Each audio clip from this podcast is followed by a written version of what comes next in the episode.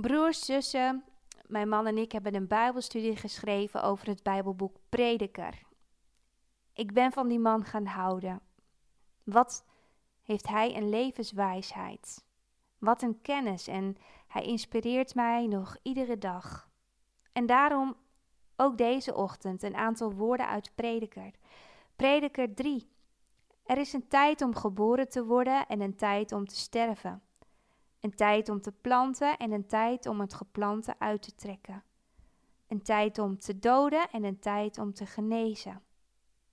En ik wil je aanmoedigen om ja, nog eens verder te lezen in Prediker 3. Want veertien keer schrijft Prediker de zin: er is een tijd om en een tijd om.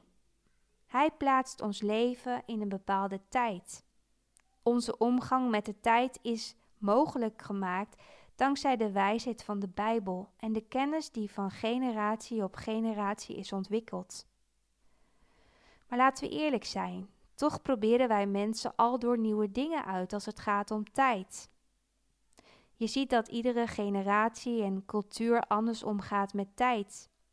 Daar waar vroeger in Nederland collectieve ritmes waren, is dat nu verleden tijd. Ik, ik ken nog de tijd dat alle winkels om zes uur sloten. Dat iedereen gelijktijdig schoolvakantie had.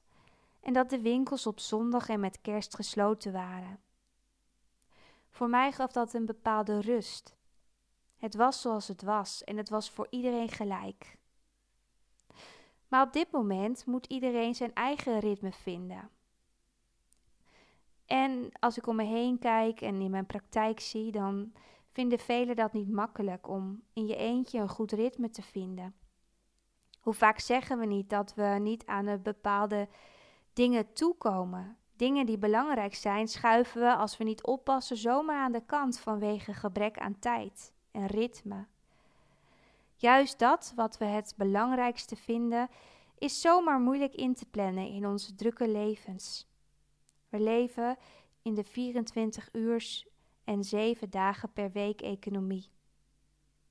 Het 24 uurs systeem maakt het lastig om prediker 3 te kunnen toepassen, want prediker zet wel alles in de tijd. En dan ben ik benieuwd of dat jou lukt. Heb je in jouw agenda wel de tijd om blij te zijn, om te bouwen en te zaaien, feest te vieren, te huppelen en te dansen? Maar heb je ook in je agenda tijd om verdrietig te zijn, om te rouwen, om te scheuren? Want broers en zussen, tijd krijgt pas zin en betekenis als deze wordt gestructureerd door een ritme. Denk maar eens aan de gezamenlijke maaltijd. Deze maaltijd krijgt betekenis omdat die iedere keer op een vast moment terugkeert. Zou je al door maar gaan eten of op onvoorspelbare momenten, dan zou de maaltijd niet veel te zeggen hebben. De Bijbel heeft het een en ander geschreven over de tijd en het ritme van het leven. En dat is niet geheel onbelangrijk. Het is heel belangrijk om weer eens goed te kijken naar je eigen agenda. Om eens goed te kijken naar jouw eigen leven. Ik wil je aanmoedigen om deze dag daar eens bewust mee bezig te zijn. Want het is nodig om te leven op een bepaald ritme, zodat je de ruimte krijgt om te leven, om te ademen en stil te staan bij die dingen die echt van betekenis zijn. Durf eens te kijken naar je eigen tijd en je eigen agenda. Het is echt de moeite waard.